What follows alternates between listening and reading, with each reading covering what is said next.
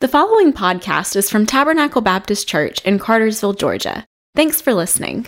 Church family, if you have a copy of God's Word with you, and I hope you do, I want to invite you to find your place in Mark's Gospel. In Mark chapter 15, and this morning we're looking at verses 16 through 32. Mark chapter 15, verses 16 through 32. And this morning I'm preaching on the subject Lessons from Calvary lessons from Calvary. And our passage that we're looking at this morning, uh, Mark, the gospel writer, describes uh, the crucifixion of our Lord. And in doing so, he talks about uh, the cruel beatings Jesus endured, as well, of a, as well as a lot of the, the mocking and the insults he endured. And Mark gave this account uh, to share with his readers uh, God's plan of salvation. He wanted to remind people that Jesus was the Lamb of God who came into the world, uh, not just to show the way to God, but to make a way to God by dying for humanity's sin. Uh, but Mark also wrote about the crucifixion in order to encourage his first century readers. If, if you know a little bit about the New Testament, you know that the Gospel of Mark was written predominantly to a Gentile audience. Uh, the recipients of this gospel account, all four gospels are unique in different ways. The recipients of this gospel account were predominantly Gentile individuals, non Jewish people. Uh, the, the recipients, many believe, were Roman Christians. And, and Mark knew that many of those Gentile readers, many within the Roman Empire who received his letter, were facing persecution because of their faith. Many were being ostracized, ridiculed, criticized, called names, and Mark wanted to encourage them with his gospel account. So, so Mark here tells of Jesus' death to remind us of how we have salvation from sin and death through Christ, but he also reminds us of Jesus' crucifixion so that we can know about how Jesus can give us strength and help in our daily life as Christians. Mark chapter 15, verses 16 through 32. So, Mark reminds us we, we need to remember the crucifixion. We need to remember what Jesus did on our behalf. There are a lot of great lessons we can learn by looking to Calvary.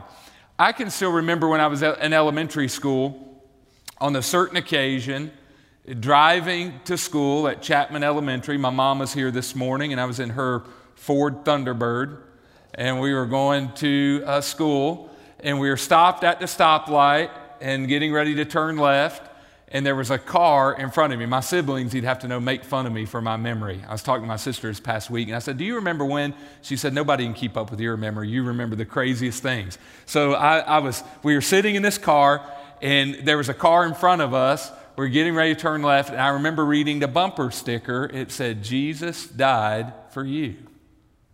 And I remember as a kid, I could tell maybe I was going to be a preacher. I thought, well, now that's a weird statement. Why would somebody have a bumper sticker talking about somebody dying? That's so weird. Now, I'd heard Bible stories, I'd grown up in church, but it just seemed strange to me. And I remember not fully comprehending what it meant that Jesus died for me. It wasn't until years later that I began to understand this idea of Jesus being a substitute on my behalf. And even after that, even after becoming a Christian and living the Christian life for a while, it took time for me to, to understand the full implications of Calvary and what all Jesus accomplished by going to the cross. And I'm aware today that there are individuals, perhaps in this room, who have never come face to face with the fact that Jesus died for them. They've never been saved. What's more, there's potentially Christians here who aren't really living in light of Calvary. You may be a Christian, but you don't have the full freedom and joy and victory that comes from Christ because you're not aware of what all Jesus did at Calvary. Let's consider some lessons from Calvary. What are some things we can learn? Number one this morning, I want us to see this truth mankind is really messed up. Here's our first lesson mankind is really messed up. Turn to your neighbor, look at him, and say, You're messed up. Turn back to them and say, uh, Shut your mouth, you're messed up too. now, our, our text, Mark, is uh, very intentional here to remind us of how messed up humanity is. And that may seem like a negative statement or a negative reality, but it should be really encouraging for us to remember that we're in a, we live in a broken world. I think there's a lot of Christians today living in frustration. A lot of Christians who are uh, given into negativity because they're, listen, they're expecting way too much out of this old broken world. Mankind is really messed up. Let's uh, look at the narrative, verse number 16. It says, The soldiers led him away into the palace, that is the governor's residence, and called the whole company together. Now, that may seem like, well, just another event in the crucifixion scene, but this is um, really unique here. You, you, see, the soldiers are leading Jesus away to give him another beating. Uh, the guards, if you were to look back in verse 15, were simply told to transport Jesus to the crucifixion scene. Look at verse 15 at what the Bible says. It says, wanting to satisfy the crowd, Pilate released Barabbas to them, and after having Jesus flogged, he handed him over to what? To be crucified. Now, according to Roman law, when one was given this death sentence, one was flogged, and then one was handed over immediately to be crucified. But we see here in verse 16 that the guards have some time to kill, so they decide to beat Jesus a second time. They decide to make sport of him. They decide to deal with their boredom by taking an innocent man who has already been beaten and to beat him again. Many would say, after that customary flogging, that a victim would be hardly able to walk. Yet here, the soldiers decide to beat Jesus again. They call the whole company together. The language in the Greek refers to a division of soldiers in the Roman army known as a cohort. A cohort contained around 500 soldiers. So get the picture here. They take Jesus to a courtyard within the governor's residence, and it's a private area. No one's going to see what's going on here. And these are soldiers, and they, they take Jesus into this open courtyard and they gather around 500 of uh, their fellow soldiers around Jesus to beat him further, to mock him, to spite him. And this is all the way for them just to have some fun. Verse 17 says, They dressed him in a purple robe. Many would believe that this was one of the soldiers' robes. The Roman soldier, many of them would have a purple cloak. Perhaps this one was well worn and faded, and they placed it on Jesus. Why? They knew Jesus' death sentence. They knew why he had been sentenced to death. He had been charged with treason against Rome because he had claimed to be king of the Jews, king of Judea, and that was a capital offense against the empire worthy of death. And so they mock him. They're not Jews. In fact, many of these soldiers would have despised the Jews. And so it's fun for them to place this garment on Jesus and to mock him and to say, You think you're a king over us? You think you have jurisdiction over this empire? How dare you insult Rome? They twisted a crown of thorns as well and they put it on him. Now, much is made of the pain that was probably endured from this crown, and indeed it was painful. But many believe that this was what is now known as a Syrian Christ thorn. This uh, type of uh, thorn was white in color with uh, thorns that were around a tenth of an inch in length. And these were placed upon Jesus' head, and the the soldiers probably did this intentionally. This light colored thorn was a good mock representation of a golden diadem. They did all of this to mock Jesus. Verses, verse 18 continues they began to salute him. Hail, King of the Jews. They were hitting him on the head with a stick and spitting on him, getting down on their knees. They were paying him homage. The Greek word translated homage is the one used of the, at the royal inauguration of the Caesars. And here, the Roman soldiers are engaging in gestures that were normally reserved for that occasion. In a world in which it was believed that kings ruled by divine right, individuals were used to bowing before their king. And so here the soldiers are mocking Jesus and mocking his supposed claims at kingship. Verse 20 says, after they had mocked him, they stripped him of the purple robe and they put his clothes on him.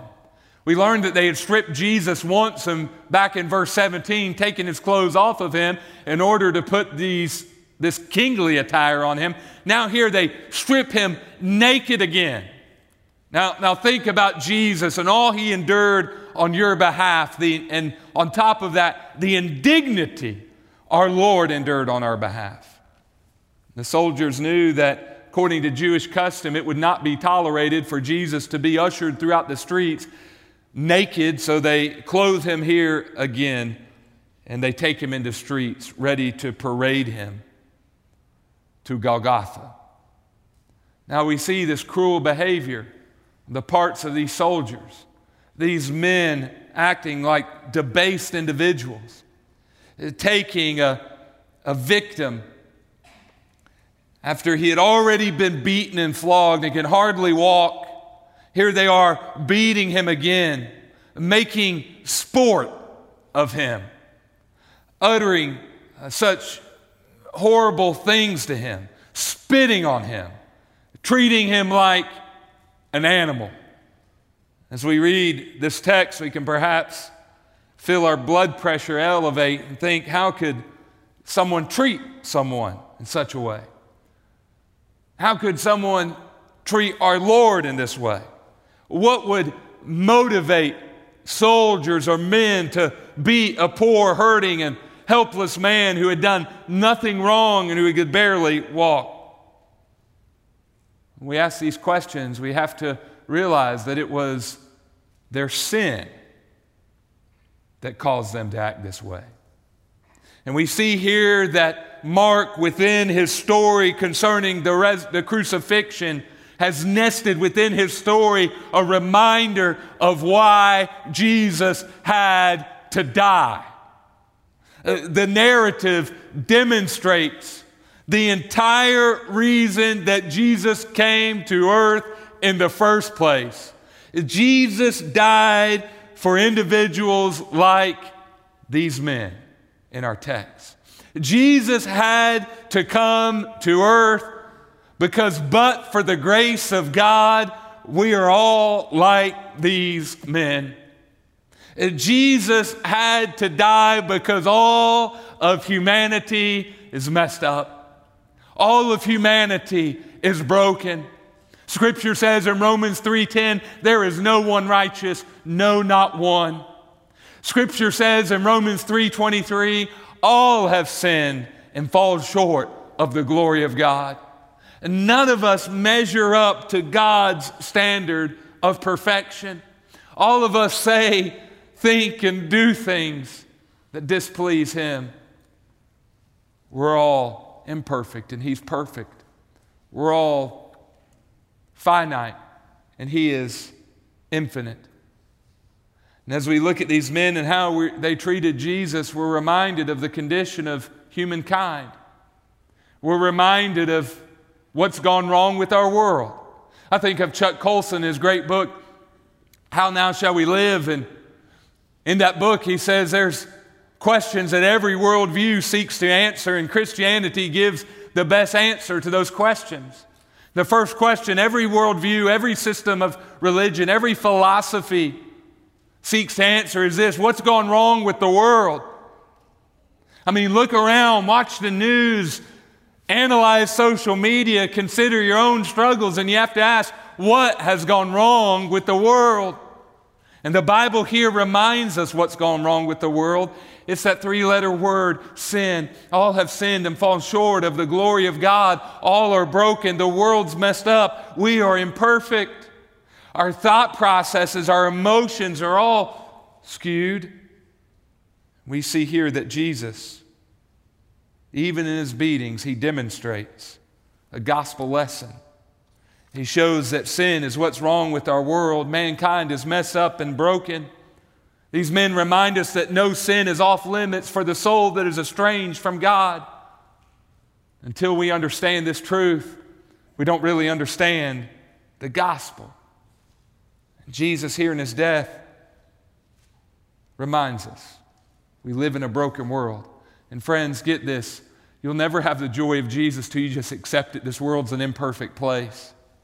You'll give in to the jaded negativity that's out there, even among professing believers, until you understand this world is sinful, but thanks be to God that Jesus came to put away sin.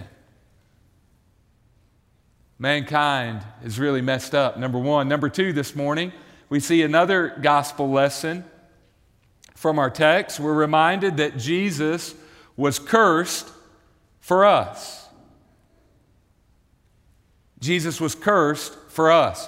Look at verse number 20, how it continues. It says, They led him out to crucify him. So Jesus had been flogged, verse 15. Then he's beaten in private. They actually do it kind of in a hidden way so that others don't see what they're doing. 500 soldiers beat Jesus in private. Then they lead him out to crucify him. He's made to walk to Golgotha. This was a common custom at the time. And as they walked, verse 21, they forced a man coming in from the country who was passing by to carry Jesus' cross. He was Simon of Cyrene, the father of Alexander and Rufus. Now, notice they, they forced this man, Simon, says he's of Cyrene, an area in North Africa. He's perhaps in town for the Passover festiv- festival the Passover festivities. And he's coming from the countryside. It seems he was staying in the countryside as Jesus and his disciples were staying in Bethany during the Holy Week. He comes into town perhaps to run some errands, and he is forced by the Romans to carry Jesus' cross. The word force is a strong one. It was a legal word that spoke of, used to speak of the way in which Roman soldiers could draft or enlist someone into involuntary service at a moment's notice. Jesus actually spoke of this Roman legal custom in Matthew chapter 5 in the Sermon on the Mount when he spoke of, he, said, if someone tells you to go one mile with them, go two. And here we see Simon being forced to carry Jesus' cross. Why? Because Jesus couldn't carry it. Jesus had been beaten so badly by the second beating, he couldn't fulfill the requirement of carrying his cross. Now, Simon here gives us a, a, a hint to some gospel truth. By carrying Jesus' cross on Jesus' behalf, he reminds us in a way of the substitutionary work involved in Jesus' death. He gives a sort of preview and reminds us that Jesus went to the cross not because he deserved to die, but because we deserve to die for our sin. The text continues they brought Jesus to the place called Golgotha, which means the place of the skull. Here, Jesus would be crucified. History tells us that the Persians invented crucifixion. But the Romans are the ones who really perfected it.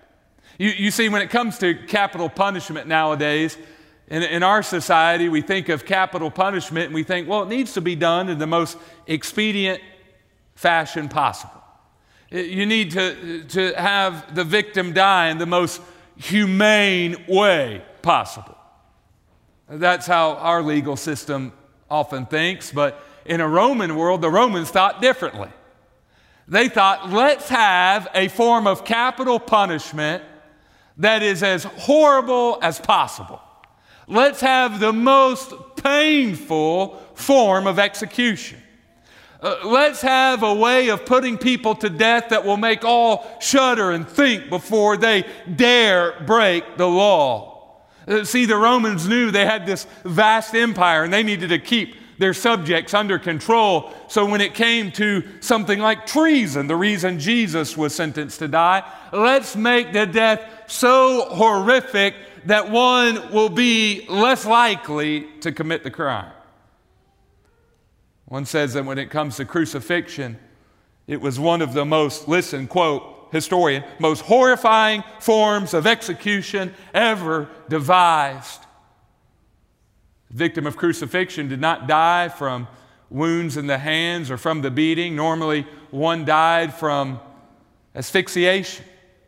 As one hung on the cross, he or she eventually could not breathe because the body, the muscle fibers came, became so weak from hanging. Dehydration set in, and one could not breathe. Why? Because the hanging posture uh, made it impossible to breathe. And one normally stayed alive by lifting or hoisting him or herself up on the cross to breathe. And after catching one's breath, one would then sink on the cross. In time, because of dehydration and weakness, one was no, a- no longer able to lift his or her body, and one would slowly expire. Yet it, Jesus died in this horrific way for me and for you, because of our sin and our imperfection, we deserve eternal alienation from God. But God created a plan of salvation. He so loved the world, John 3 16, that He gave His only begotten Son to die in our place, to take the death and separation from God we deserve. As Jesus was on the cross, verse 23 says, they tried to give him wine. They mixed it with myrrh, but he did not take it. Uh, one gospel writer says Jesus tasted this beverage and then he refused it. Th- this drink was a concoction made of alcoholic wine and myrrh. In the first century, some believe that this mix created some sort of narcotic effect. It seems that perhaps the soldiers uh, gave this drink, hoping that it would ease the pain of their victims, provide some relief, maybe drug them to a degree. We see that Jesus said no. Well, why did Jesus say no to this drink? He said no for good reason. He knew that it was his lot to suffer for our sins. And he knew a drunken man, Ephesians 5:18, cannot serve as a righteous and holy substitute. Uh, Jesus knew with conviction he had to endure pain in order to rescue us from sin and death.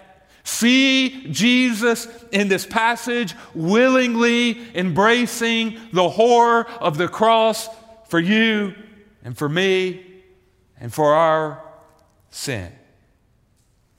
Scripture continues in verse 25. It says it was nine in the morning. It's the third hour by the Jewish reckoning of time.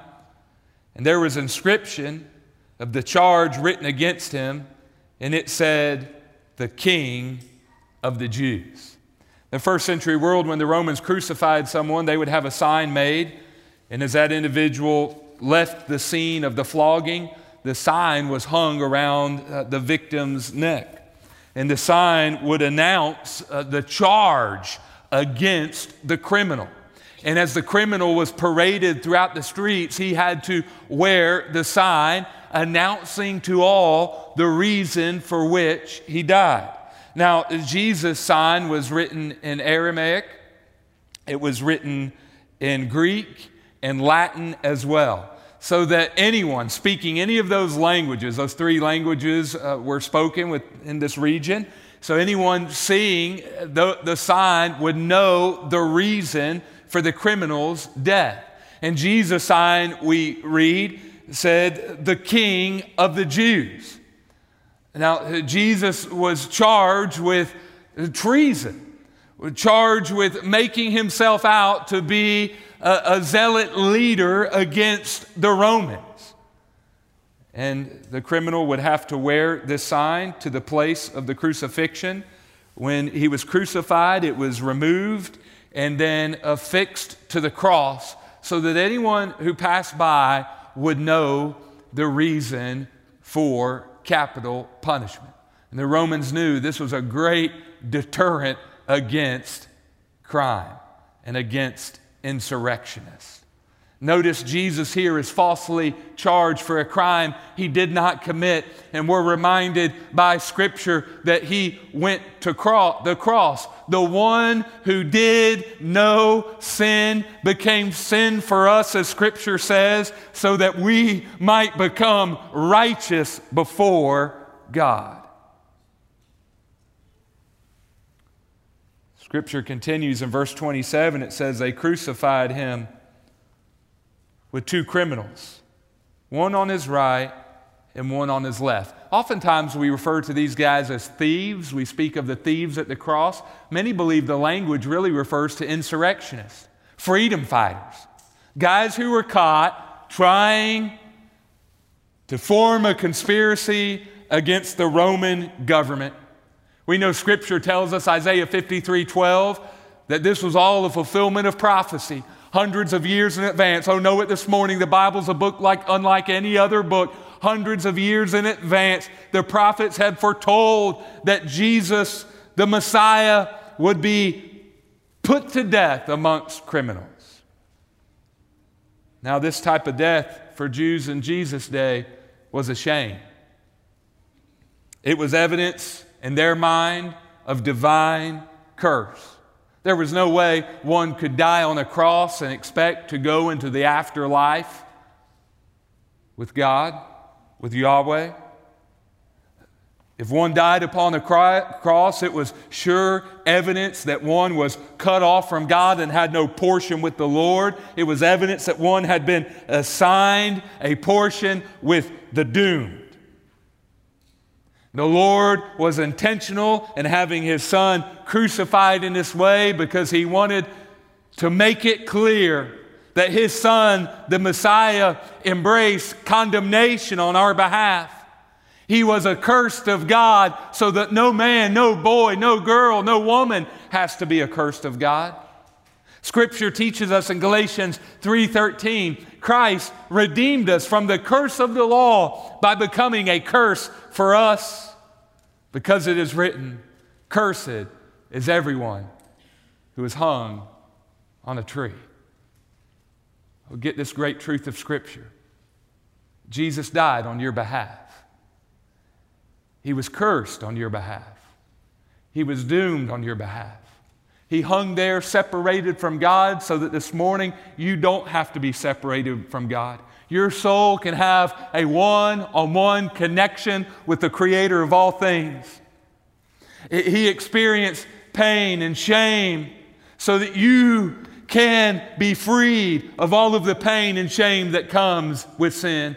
He stood condemned in your place. He took your place. And today you can have joy, peace, freedom, and forgiveness. You can be released from all condemnation and shame. You can live with purpose and direction and hope in life, all because Jesus took your place. I can remember for me, this is when the, eye, when the gospel became clear to my eyes. Like I said earlier, I knew Jesus died. For years, I knew he was a good man. For years, I believed he was the Son of God, but it wasn't until I understood the way in which He took my place that I really experienced the life changing power of Christ. Friend, this morning, have you ever been saved? Have you ever been born again? Has, I'm not talking about religion. I'm not talking about being involved in church or being baptized or going to church when you grow up. I'm talking about has there ever been that time in your life where you called out to God believing that Jesus took your place, that he died for your sins? Have you ever been born again? And if you have this morning and you're a Christian, I ask you, are you living in light of all of this? Are you in bondage to shame and bitterness, unforgiveness, and guilt this morning? Could it be that you need to get your eyes on the cross and realize all that Jesus has done for you? Jesus was cursed on our behalf. Uh, lastly, this morning, we see one last gospel lesson. I want you to see this. We could say it like this Number three, when we face hard times, we have a great example. When we face hard times, we have a great example. We see this in verses 29 through 32. Look there in the text. It says, Those who passed by were yelling insults at him, shaking their heads, and saying, Ha! The one who would destroy the temple and rebuild it in three days. Save yourself by coming down from the cross. In the same way, the chief priests with the scribes were mocking him among themselves and saying, He saved others, but he cannot save himself. Let the Messiah, the King of Israel, come down from the cross so that we may see and believe. And even those who were crucified with him taunted him. Uh, now, notice what's going on in these verses. First of all, you can notice that Mark is intentional to show each of these different groups calling into question Jesus' role as prophet, priest, and king. Uh, remember what all Jesus has done for you. He's the ultimate prophet sent from God who gives the truth of God. He is the ultimate priest from God, interceding on our behalf before God the Father. And He's ultimately the ultimate king from God. One day He will make a new heaven and a new earth, and He will righteously reign on this earth, and we will live in a perfect paradise with King Jesus forever and ever. Satan loves to call all of those things into question, and he wants to make you doubt those things as well. Jesus is, indeed, despite the criticisms, the ultimate prophet, priest, and king. But notice also that Jesus is criticized from all different groups of people. He's criticized, verse number 25, 29, from people that are just merely passing by, people going about their daily business. They're hurling insults at Jesus on their way to the market. He's criticized also in the same way, verse 31, by chief priests and scribes, by the power brokers, the politicians, the religious leaders of his day. he's lastly criticized in verse 32 by those who were crucified with him. And mere criminals are even criticizing Jesus. Do you ever feel that way? Do you ever feel as if the whole world is against you? Do you ever sit back and think, man, I got problems at work, I got problems with the family, I got problems with my kids, I got problems with my neighbors. Man, I'm not even sure my dog likes me anymore. Sometimes we can feel like that in life. Hey, good news, Jesus has felt the same way. Notice in verse 31, it says, In the same way, the chief priests and the scribes were mocking with him, listen to these words, among themselves. It means they had huddled up in a little circle and they were actually patting themselves on the back, congratulating. They had back, go read Mark chapter 3, verse 6. There was an unholy alliance by, by the Herodians, the political leaders of the day, and the religious leaders, the scribes and Pharisees as well. They had been plotting ever since Mark 3, verse 6, to have Jesus put to death. And now their scheme had finally come to fruition. They felt like they had won. And they were talking secretly, congratulating themselves. Do you ever have imaginations and wondering who's secretly talking about you? Don't worry about it. Don't even go there. Jesus has been there on your behalf. You can stand in His love and stand secure in him. Notice how Mark draws attention at the end of verse 32. He says, last sentence, even those who were crucified with him taunted him. It's as if Mark's saying, as if it wasn't enough for the passerbys, if it wasn't enough for the chief priests and scribes to criticize Jesus, even the criminals were making fun of him. We know one would later change his tune and ask for forgiveness. And Jesus would pronounce forgiveness over that man's life and say, Surely I tell you today, you'll be with me in paradise. But notice Mark's aim here. He is diligent to present Jesus, listen, as dying utterly alone, totally rejected. and completely ridiculed by humankind. What, what is Mark getting at? He knows that his original audience, remember, they're Romans. They've got a cruel emperor. They've got friends who are hostile to the gospel. Mark knows that many of his original recipients had been persecuted and mocked for their faith. Perhaps some had lost jobs. Perhaps some had been cut off from their families. And Mark wanted to encourage them. He wanted to remind them to hang in there. Hey, you're going through tough times. People in society are hostile to the Christian faith. Seems like the whole world is against Jesus. Just hang in there because the whole world was against him when he was on the cross. Oh, get your wits about you, Christian. Get a right biblical perspective. Know that even when the whole world is against Jesus and they seem to be against you, greater is He that is in you than He that is in the world.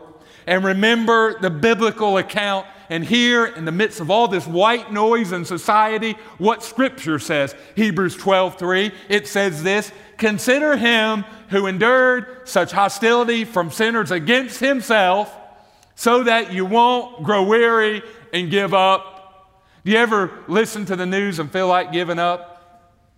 Do you ever scan social media and see some of the nonsense on there and just feel like quitting?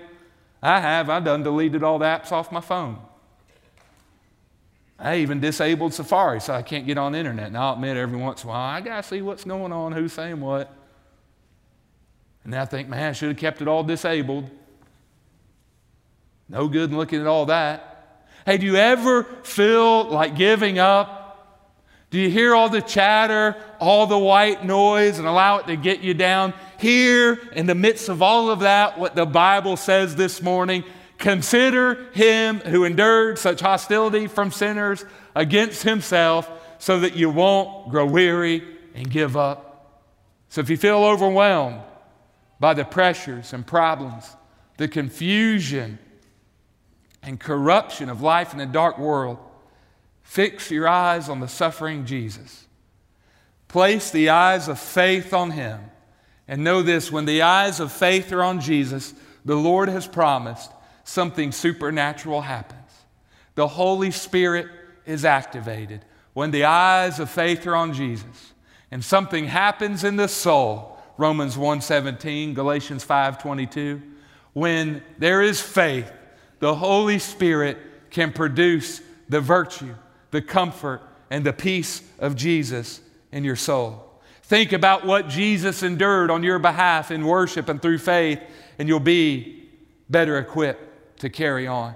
Remember how he pressed through and endured on your behalf, and you will find Holy Ghost energy to press on. You will find strength and weary, strength and comfort for your weary soul. For more information, visit us online at tabernaclebaptist.org. Thanks for listening.